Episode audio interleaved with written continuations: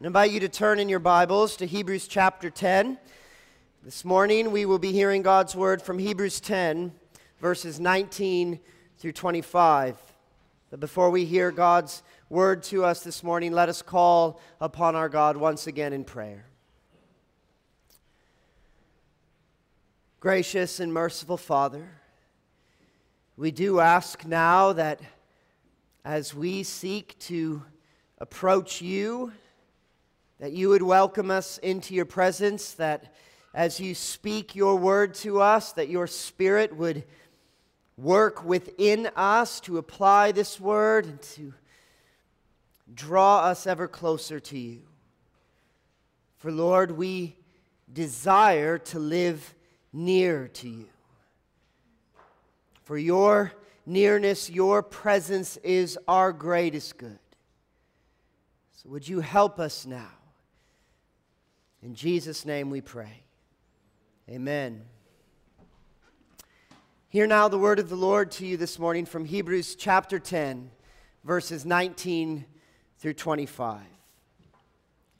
Therefore, brothers, since we have confidence to enter the holy places by the blood of Jesus, by the new and living way that he opened for us through the curtain, that is, through his flesh, and since we have a great priest over the house of God, let us draw near with a true heart in full assurance of faith, with our hearts sprinkled clean from an evil conscience and our bodies washed with pure water.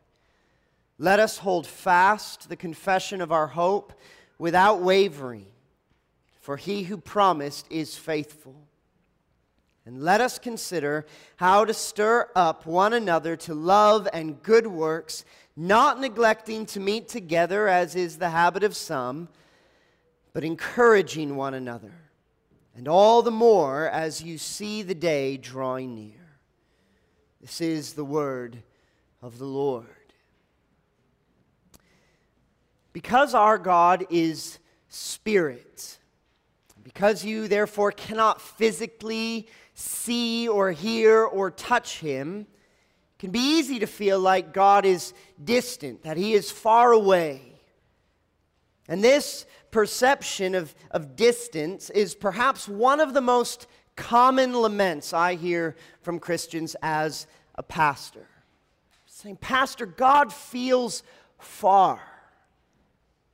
For the Christian faith proclaims that God is everywhere, and yet sometimes the Christian experience is that he feels as if he's nowhere to be found.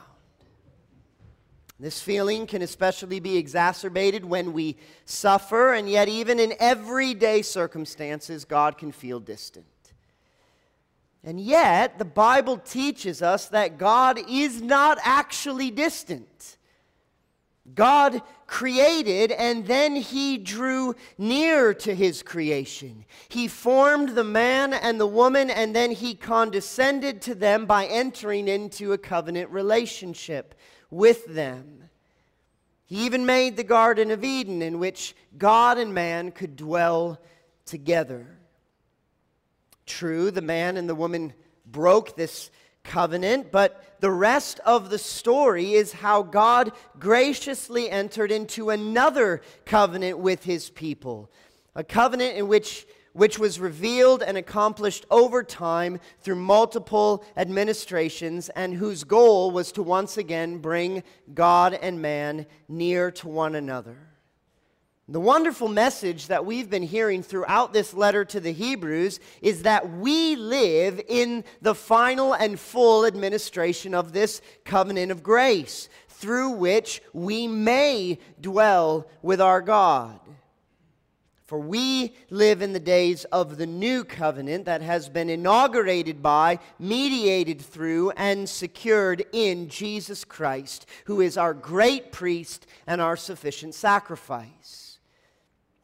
Therefore, the Christian life is meant to be lived in nearness to God. For it is not space that separates you from God. God's distance is not a spatial problem, it is a sin problem. For only sin can separate you from God. But the good news of the gospel, which we have been hearing repeatedly in Hebrews, is that Jesus Christ came into the world to take away sin and thereby remove the distance. So if you are a Christian, God is not distant. All you have to do is draw near. But how do you live near to God? That's the question I will address this morning. And my answer, which I believe is the answer of this text, is that the Christian lives near to God through faith, through hope, and through love. So as you sit in your pew this morning, do you feel that God is distant? Do you feel like He doesn't see you or hear you when you pray? Do you feel like He does not care about you? Are you afraid to come to God because of a sense of your sin? Well, then I want you to listen carefully, for God is speaking to you this morning through the author of Hebrews. And I believe that more often than not, the, the feeling of distance from God is not actually that God has withdrawn, simply that we have failed to draw near. So, how does God's word help you draw near this morning? Well, first, it helps you by reminding you once again that there is no longer any separation from God for those who are in Christ. Sin, not space, separates you from God, but the whole argument that we have been hearing from chapter 8, verse 1 through chapter 10, verse 18, is that Jesus is not only the superior high priest who brings you near to God, he is the superior sacrifice for sin that makes it possible for him to bring you near to God. The sacrifice of the new covenant is so far high and above all the animal sacrifices of the old covenant that it has taken away sin once for all. And that superior and sufficient sacrifice is the very blood of Jesus Christ. So we heard back in chapter 9 For if the blood of goats and bulls and the sprinkling of defiled persons with the ashes of a heifer sanctify for the purification of the flesh, how much more will the blood of Christ, who through the eternal Spirit offered himself without blemish to God, purify our conscience from dead works to serve the living God? And again, we heard in chapter 10, verse 10, that by the will of God in Christ, we have been sanctified through the offering of the body of Jesus Christ once for all how much more? Once for all. These phrases are meant to echo in your soul. And because of this sacrifice, the new covenant promises have been secured, including the promise where God says, I will remember their sins and their lawless deeds no more. You need to understand that Christ's sacrifice is enough. It has taken away sin. It has purchased forgiveness. And we know it is effective to forgive because it never needs to be repeated. Where there is forgiveness of these, there is no longer any offering for sin. That's where the author ended in verse 18.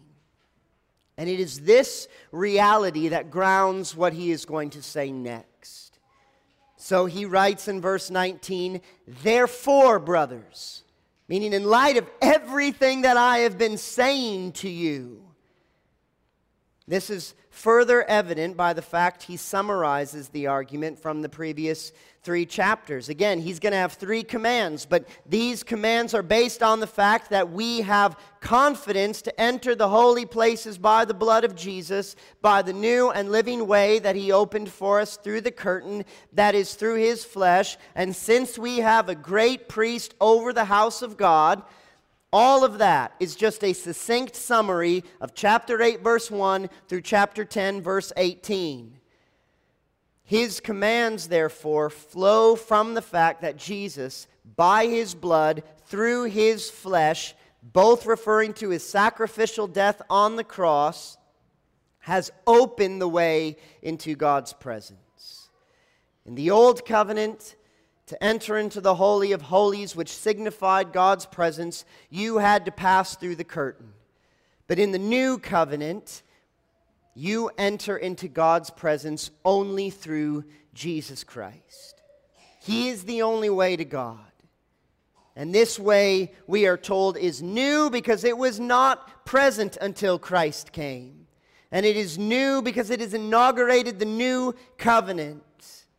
But this way is also living because it is the way that leads to eternal life and because the way itself is alive.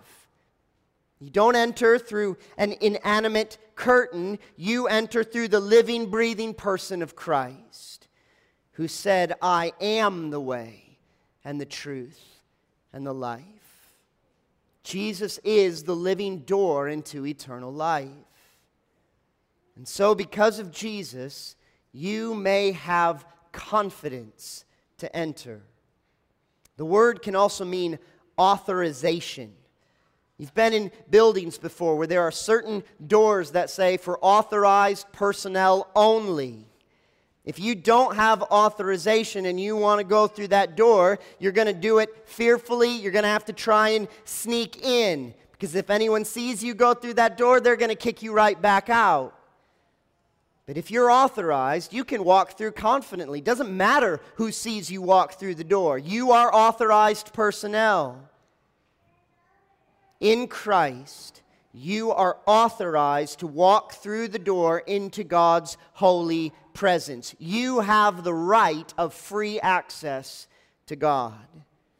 There is no more separation because your sins are no more.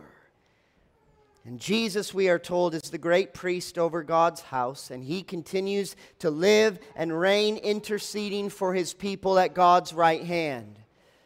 So, in light of all of this, what are you supposed to do? Well, the author gives you three commands, which are each indica- indicated by let us. You hear that three times. These, cat- these commands can be categorized according to the three chief Christian virtues of faith, hope, and love. So, what's the first thing you're commanded to do in light of what Jesus has done for you? Well, the first command is to draw near to God by faith. Since we have confidence to enter the holy places, the author exhorts us in verse 22 let us draw near with a true heart and full assurance of faith, with our hearts sprinkled clean from an evil conscience and our bodies washed with pure water. This command is an obvious application of Christ's sacrifice. If you believe in the blood, you get to walk through the door. He, he's authorized you to enter, so enter. And don't enter timidly. He says, You have confidence, so enter boldly. You should feel confident to draw near to God. One of my favorite hymns is the hymn that we just sang, And Can It Be? Listen, listen again to that final verse. No condemnation now I dread. Jesus and all in him is mine. Alive in him, my living head, and clothed in righteousness divine. Bold, I approach the eternal throne and claim the crown through Christ my own. You don't walk through the door with fear, you walk through boldly. For the stain and guilt of sin have been taken away, and you have been clothed in Christ's righteousness with the full assurance of faith. For you are clean, you are pure, you are righteous, you are perfected in Christ. So the Father will no more throw you out of his presence than he would throw Jesus Christ out of his presence. And yet, you must draw near. So let me speak for a moment to any of you here who have not yet placed your faith in Jesus Christ. I'm not a fool to assume that everyone who walks through a door into a church on a Sunday morning actually has placed their faith in Christ. So let me assure you that the only thing keeping you on this side of the door is your own unbelief. God is not the one that is keeping you from Himself, it's you that keeps you from God. If you would but turn in faith in Jesus and walk through the door, I can promise you He will gladly receive you. All you must do is believe with a true heart. That doesn't mean a, a heart devoid of sin, it means a heart that is looking to God and no other. You cannot come to God with one foot on either side of the door. You cannot come to God if you are also looking for something else to supply your joy, peace, and salvation. And so I ask you, what is holding you back? Why won't you come? Jesus has made the way. Jesus is the way. The door is wide open. Walk through. Hear again the call of Jesus. Maybe you've been in a church all of your life and you, you just still won't believe. Well, as you hear Christ call again, believe. For he says, Come to me, all who labor and are heavy laden, and I will give you rest. Take my yoke upon you and learn from me, for I am gentle and lowly in heart, and you will find rest for your souls.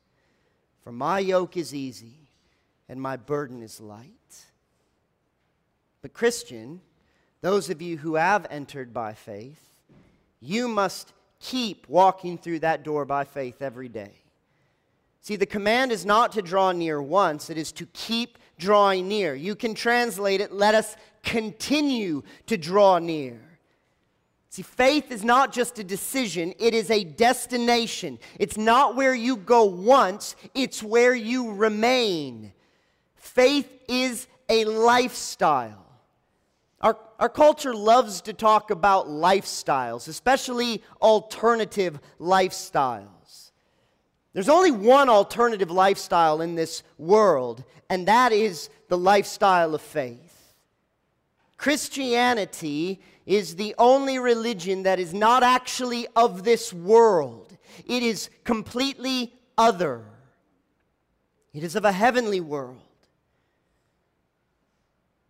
So, Christian, I ask you again does God feel distant because you stopped drawing near?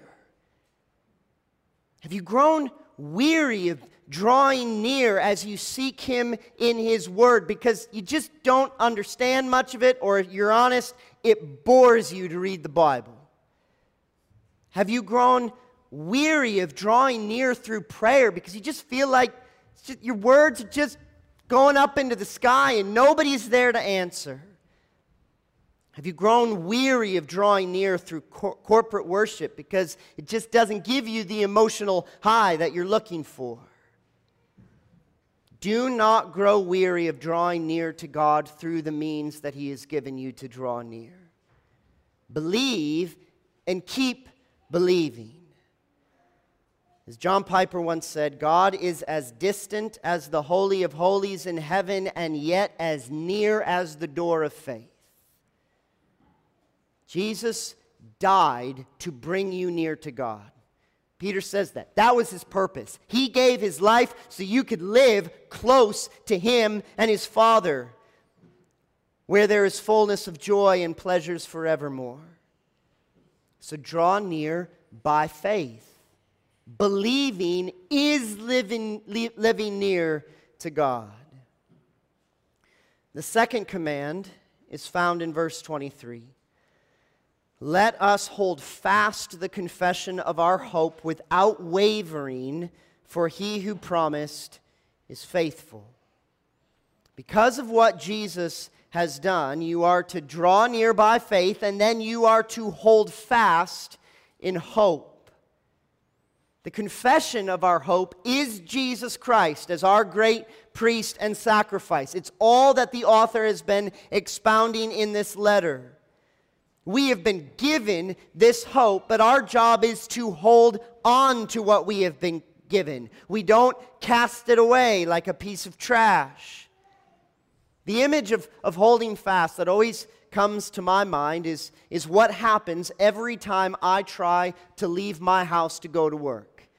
One of the hardest things that I do in life is try to walk out my door every morning. Not because it's so emotionally distressing, though I, I am sad to, to leave my wife and kids.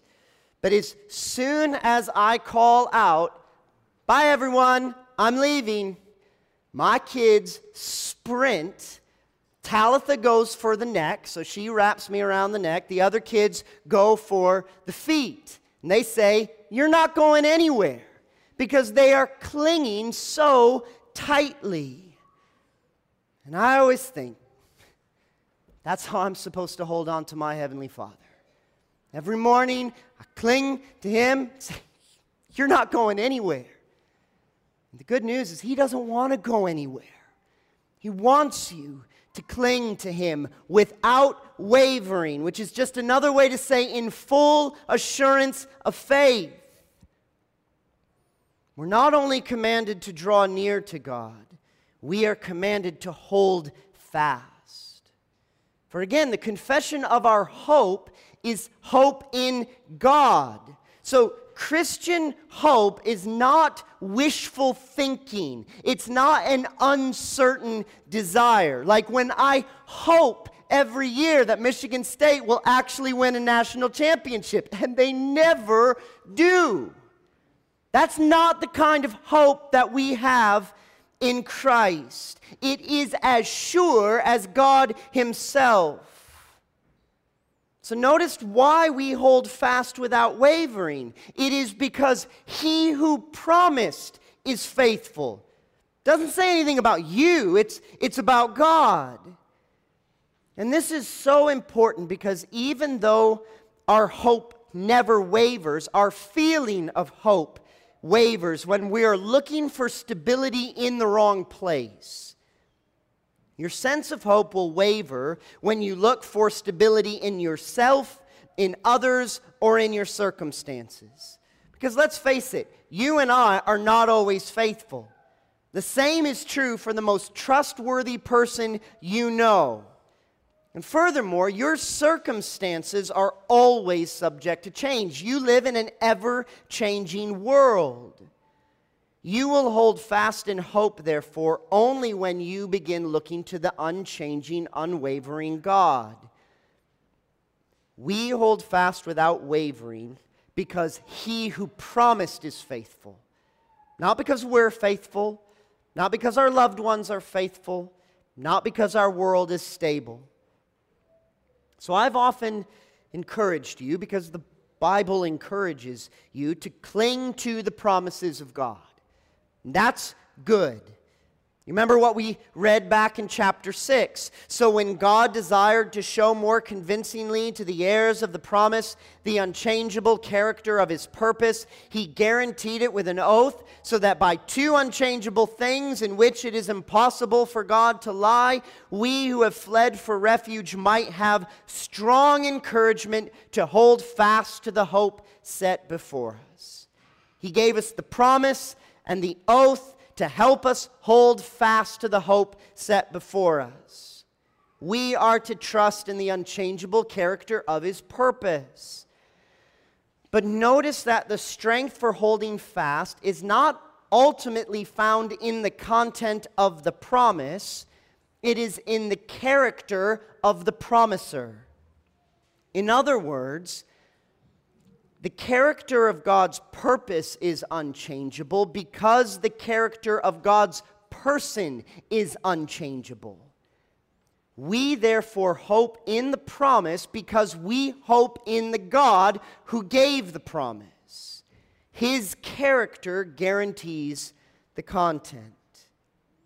So as you read your Bible, sometimes probably feel I, I, read my Bible, I don't actually know what I'm supposed to be looking for when I read my Bible. Well, one of the things you should always keep an eye open to is the character of God that is being revealed. For you will cling to the promises of God only as you trust more and more in the character of God. Your hope in what God says is ultimately your hope in who God is. And who is He? Well, one of the most common descriptions of God is that He is faithful, He's reliable, He's trustworthy. Therefore, when your grip begins to loosen, you need to preach to yourself the character of God. Tell your heart again that your God is the Lord, the Lord, a God merciful and gracious, slow to anger, and abounding in steadfast love and faithfulness. When you begin to waver, you say to your heart again, But this I call to mind, and therefore I have hope. The steadfast love of the Lord never ceases. His mercies never come to an end. They are new every morning. Great is your faithfulness. And when your heart is downcast, exhort your heart again. Hope in God. For I shall again praise him, my salvation and my God. You live near to God as you hold fast to the confession of your hope. And your hope in the promise of God is ultimately hope in the God who promises. For he who promised is faithful. So, living near to God is drawing near by faith, it is holding fast in hope. Third and finally, it is also abiding in love. The third command comes in verses 24 and 25. And let us consider how to stir up one another to love and good works, not neglecting to meet together, as is the habit of some, but encouraging one another, and all the more as you see the day drawing near. Now, let me show you why I call this abiding in love. First, I call this abiding in love because the command is to consider how to stir up one another to love and good works. So you're encouraging one another to, to love God and to love each other. But in this way, you're actually loving your brothers and sisters in Christ. So, considering how to stir up others to love is one of the ways that you love. I say this because of the word consider. It's the same word we heard back in chapter 3, which said, Consider Jesus, which I explained. You set your thought, you set your affections, you set everything upon Him. Well, now we're, we're told this, this careful thought and affection, yes, you set on Christ, but you now set also on one another. You really think about each other. You know each other so you can stir one another up. This is also one way, therefore, that you are abiding yourself in God's love as you obey this command in Hebrews 10. For Jesus commands in John 15, Abide in me and I in you. And then he explains, By this my Father is glorified that you bear much fruit and so prove to be my disciples. As the Father has loved me, so have I loved you. Abide in my love. You may be thinking there, well, how do I abide in your love, Jesus? Well, he says, if you keep my commandments, you will abide in my love, just as I have kept my Father's commandments and abide in his love. And you think, okay, great. Well, what's your commandment, Jesus? He tells you, this is my commandment that you love one another as I have loved you. So, as you obey the command to love one another, you abide in God's love for you, which means you cannot abide in Christ's love. You cannot live near to God if you do not love his people. You cannot abide in Christ's love if you do not love his church. The church is not optional. After all, he is the head, the church is the body. I don't know about you, but I have never heard someone say to another person, Oh, I love your head. Don't love anything else, but your head, it's a really nice head. We are also told that Christ is the bridegroom and the church is his bride, and I don't know how you can love a husband if you hate his wife. He's not interested if you don't love his wife. And so I believe it is biblical to say that you cannot live near to God if you are intentionally living far from the church. It's not possible. To put it another way, when you remain distant from God's people, you will remain distant from God. Drawing and living near to God is a corporate reality as much as it is an individual reality. So, neglecting corporate worship and Christian community is the exact opposite of drawing near and holding fast to God. For how can you love those who you are never with? And this is why the author of Hebrews even specifies that we are not to be neglecting to meet together, as is the habit of some. You notice there, he doesn't tell you why some are neglecting to meet together. Doesn't matter why. There is absolutely no good reason to neglect meeting with God's people. There's not one. To do so is to disobey a direct command from God.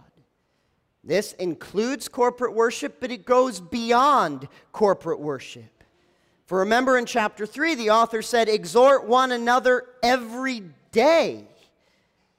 So commit to corporate worship, but also exercise hospitality. Join a fellowship group or a Bible study. Have prayer partners.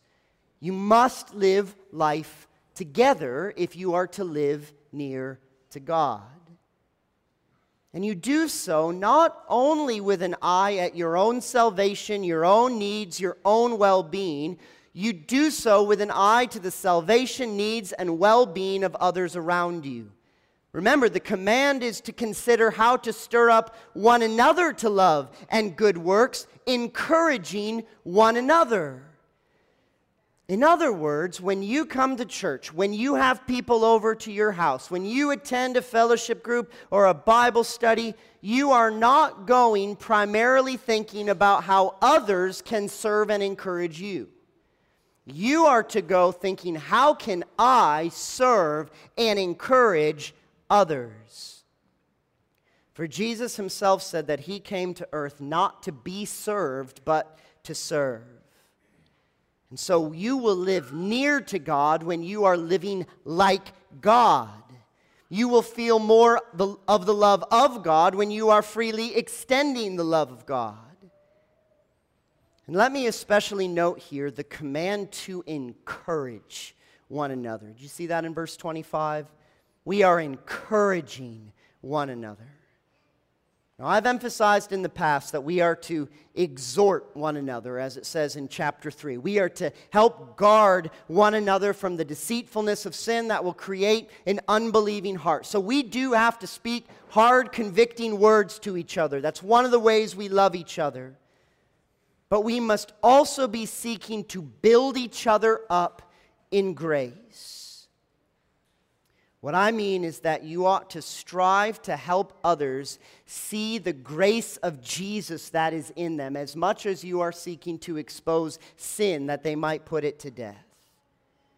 And this ultimately means you need to help others see that Christ dwells within them, to see that they are sanctified and being sanctified, that they are clothed in Christ's righteousness, that they are full of Christ's Spirit. It can be so hard for us to see that ourselves when we are just so aware of the sin that plagues us every day. And we need each other to build each other up and to say, I know it's hard for you to see, but I see it. You do have Christ. Help one another see the fruit of faith. For when we stir up one another to love and good works, we are helping reveal the grace of Jesus that is in each other. For our love and good works are only possible if Christ is in us, working by his Holy Spirit. So do not merely look for sin in one another, look for grace in one another. Be a Barnabas. Barnabas means son of encouragement. Pray that God would make you a son or daughter of encouragement. To be the kind of person that when others interact with you, they always walk away just feeling strengthened and full of hope.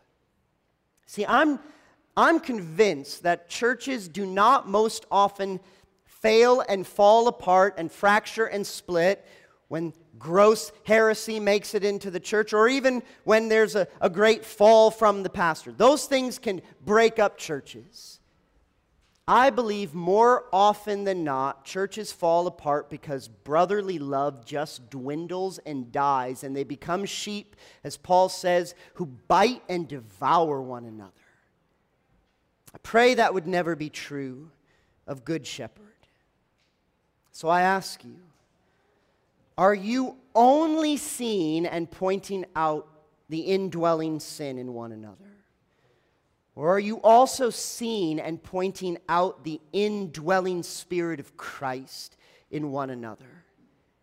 Do you look at others as God looks at them in Christ? Remember, I've said God the Father looks on Christians, and what he sees is Jesus because they've been united to Jesus. Do you look at one another and see Jesus.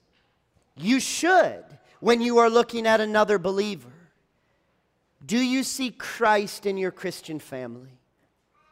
To deny the grace of Christ in one another is ultimately to deny Christ.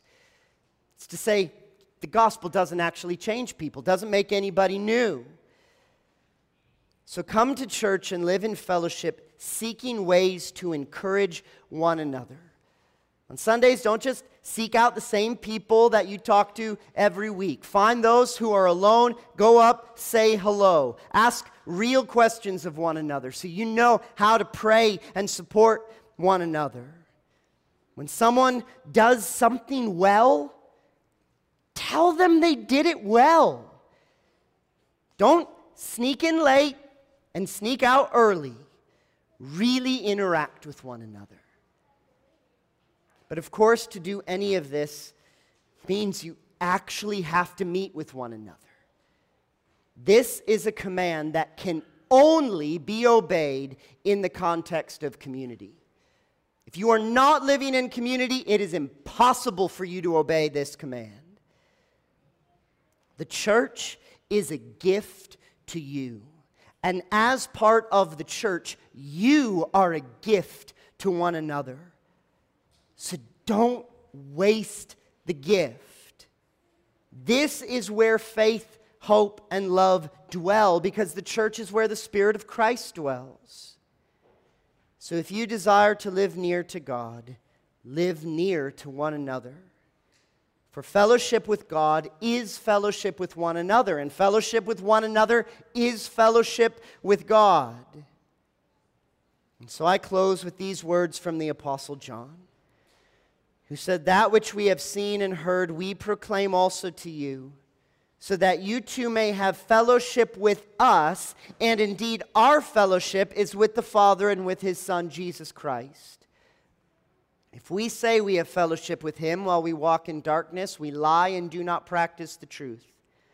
But if we walk in the light, as he is in the light, we have fellowship with one another, and the blood of Jesus, his Son, cleanses us from all sin. Let's pray. Our Heavenly Father, we thank you for what Christ has done for us. He has made a way back into your presence, and so we can have confidence to come. So I pray that each of us this morning would draw near by faith, that we would continue to draw near by faith, that we would hold fast in hope, and that we would abide in love, considering one another and how to stir up one another to good works and love, encouraging each other. I thank you for the gift of this church. And I pray that we would not waste what you have given us. We ask all of these things in Jesus' name. Amen.